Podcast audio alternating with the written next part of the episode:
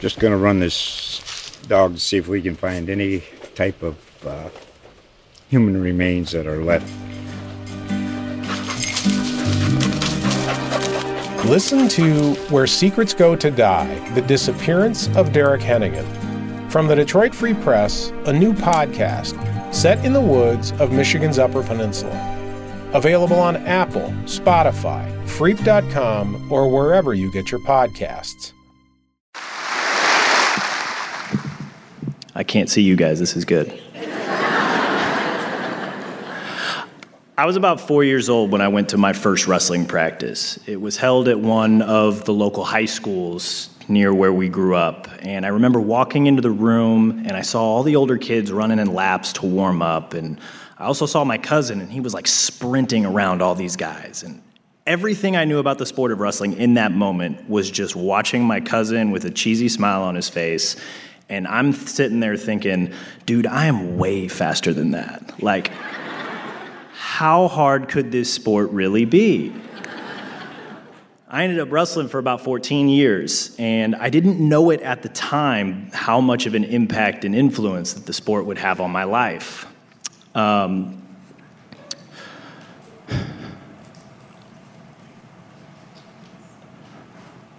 this is planned.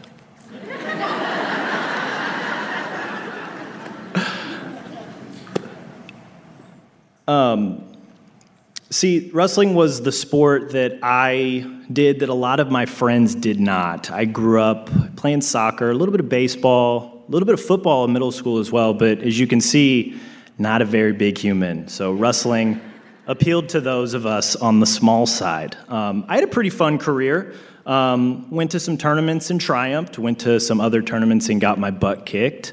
Um, but the thing about wrestling is that it teaches a lot of larger life lessons um, that really, a lot of larger life lessons that really, you, they carry, you carry, they, you, a lot of larger life lessons that you carry with you for the rest of your life. Um, see, it's a sport that you have to put in the work actively if you want to be good at it.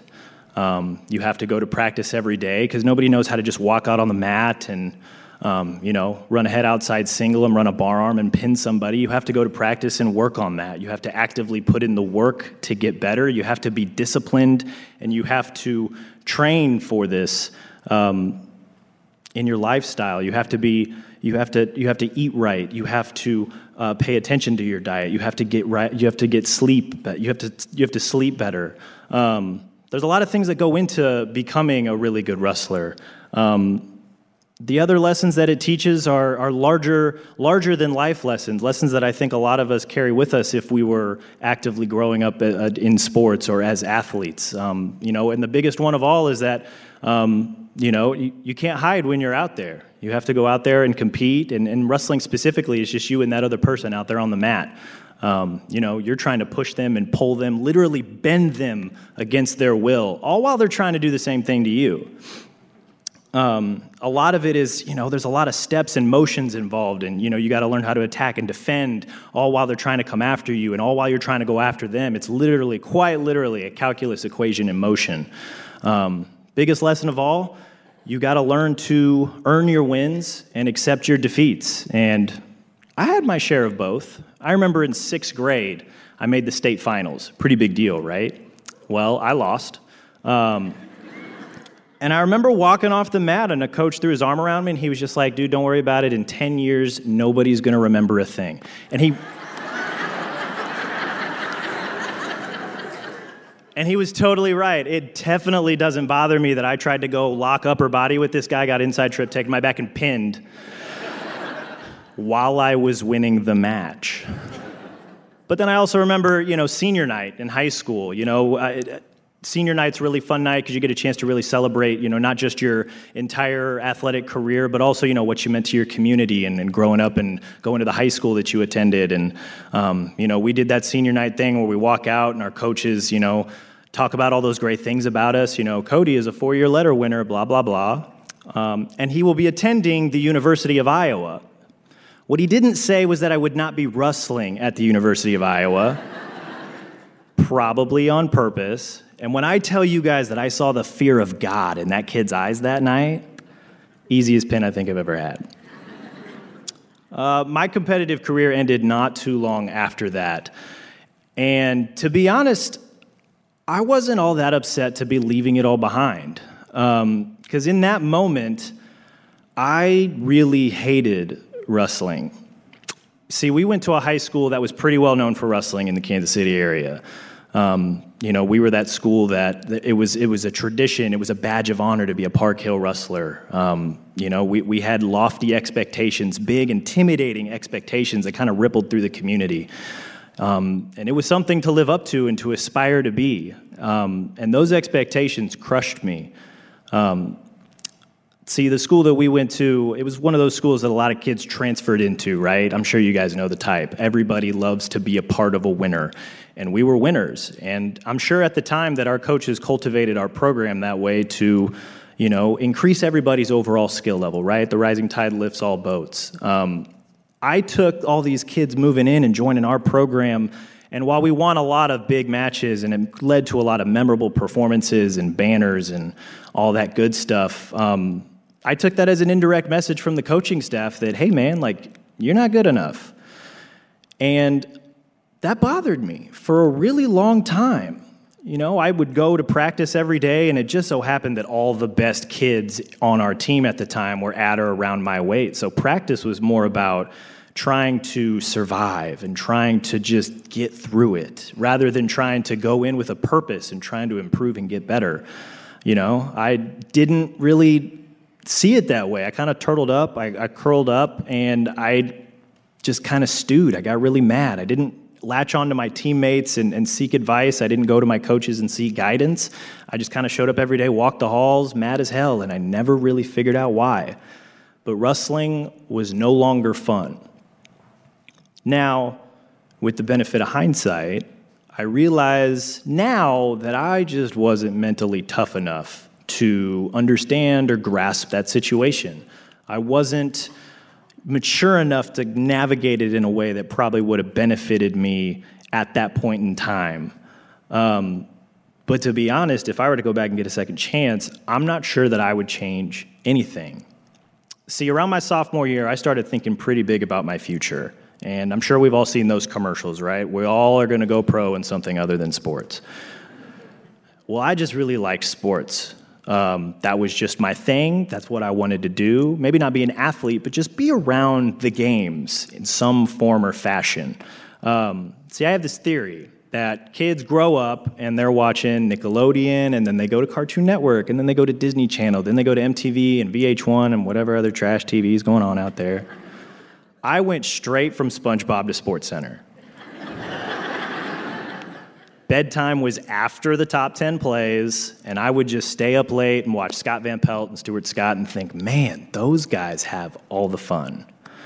So that really piqued my interest. So, you know, sophomore year, I took an entry level media course and learned about the world of sports journalism and broadcasting, and just so happened at the same time to take an advanced level English class, and that teacher kicked me in the butt. Um, and that really kind of pushed me to take more writing classes and to you know take you know i started writing for the school newspaper and we had we were fortunate enough to have a broadcast program um, and just kind of really dive into that world. And all of that pushed me to go to the university of iowa which is obviously a world class school for english right? Um, and the first thing that i learned when i got to iowa city was to write every day and so I did. I went to the student newspaper, the excellent, excellent student newspaper, the Daily Iowan, and I wrote literally every single day. Um, but the first thing I learned was that a lot of the traits that have pushed me in my writing and journalism career are actually a lot of the same traits that I learned as a wrestler. See, I learned how to redo something and be very patient about redoing those things as a wrestler long before I became any good at writing. You got to be able to envision something that you haven't yet created, and there's usually a lot of preparation involved. You have to take something that looks completely natural and feels completely instinctual, but we all know it's not. Um, you know, I mean, think about wrestling, right? You know, head outside single, no change off to a double, blast double, run your feet, keep running your feet while he broke your grip. Now you got head hands defense, stand up, right? You know, movements create shots, create action, creates points. In the same way that words create sentences, create paragraphs, create stories, right? You write, you edit, you rewrite, you re edit. You know, let's make this a semicolon. No, let's make it a comma. No, let's make it a dash. Hang on. Just turn it back to a semicolon. and in the end, you gotta be able to envision that thing that you haven't yet created. Um, and you got to be able to earn your way to that ending something that writing i continue to deal with now as, as a writer for the daily as for the for the des moines register. I've been really fortunate enough to write about wrestling at all levels for the last decades first for you know the daily Iowan, and then for various internships at the baltimore sun and the kansas city star and then at the ames tribune for a year and now for the last few years at the register here in des moines. Um, and just being a part of the wrestling community again and getting to see you know the, the wrestlers and the coaches and just to be able to embed myself in the community again and to see up close how much people truly love it more than i ever thought possible that really reignited my love for the sport again. You know, you get to share these stories about these wrestlers, about these coaches, about the community, and about what it all means to them and what they're really doing it for. You know, you get to see, um, you know, you get to see the process up close, and you get to really appreciate um, the discipline required. You get to see um, and really become enthralled by their matches when you get, really get to know these people. Um, you know, you, in a word, you you become obsessed right? And it's easy to sit back and, and watch a match and, and just love the movements and, and the attack and reattack and, um, you know, to really sit back and enjoy the technique of the whole thing. But, you know, it was really those stories that really brought me back to the sport. And I've been fortunate enough to write about a lot of really cool wrestlers and really cool stories during my time, you know, during my professional writing life, right? You know, it's it's really easy to kind of lean on, you know, the fact that yeah, like I've written about a lot of champions, right? State champions, national champions, world and Olympic champions. And those stories always super cool, right? The the the obstacles they got to navigate, the hurdles they got to clear, the moves they have to execute you know, at the right time in order to win that big match. But to be honest, a lot of the stories that stick with me are about those larger than life lessons about, you know, it, it's, it's not about always winning matches and it's not always about bringing home medals and you know it's about believing in yourself and, and understanding the value of hard work and, and knowing that if you do the little things consistently day after day and stack them up eventually big things will happen right? I think about stories like cam kruger.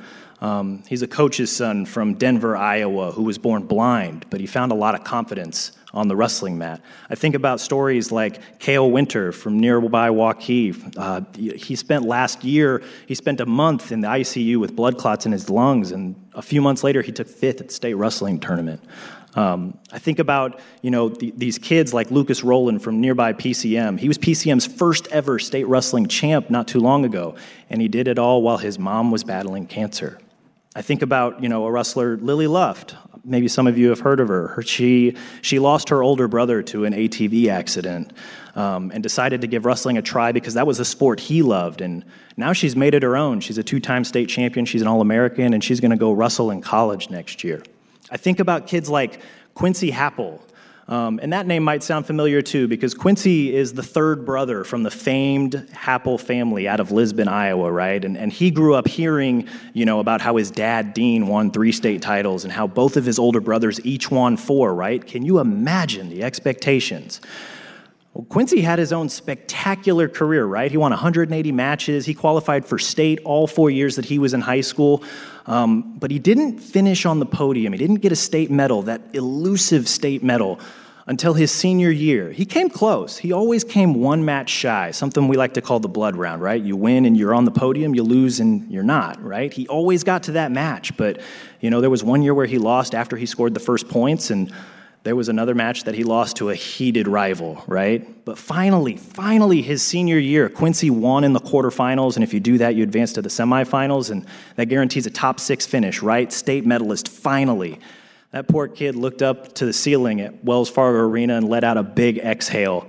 And as he walked off the mat, his dad wrapped him in a hug and said, Welcome to Saturday, bud. It's, those kinds of stories that stick with me. Um, you know, written about large scale efforts, right? You know, wrestling's been going through a lot the last few years and really over the last couple of decades, right? The rise of girls and women's wrestling, not just here in Iowa, but all around the country. And, you know, when I was in college, I was fortunate to write about the Save Olympic Wrestling movement because they almost eliminated that sport um, from the Olympic Games, right? Can you imagine the original form of competition not being in the Olympic Games? That's crazy. But what really sticks out about those specific stories is that these people are fighting not just for the opportunity to, you know, win big matches and bring home medals, but they're fighting for the opportunity for others to experience wrestling and, and all of the great things that it has to offer.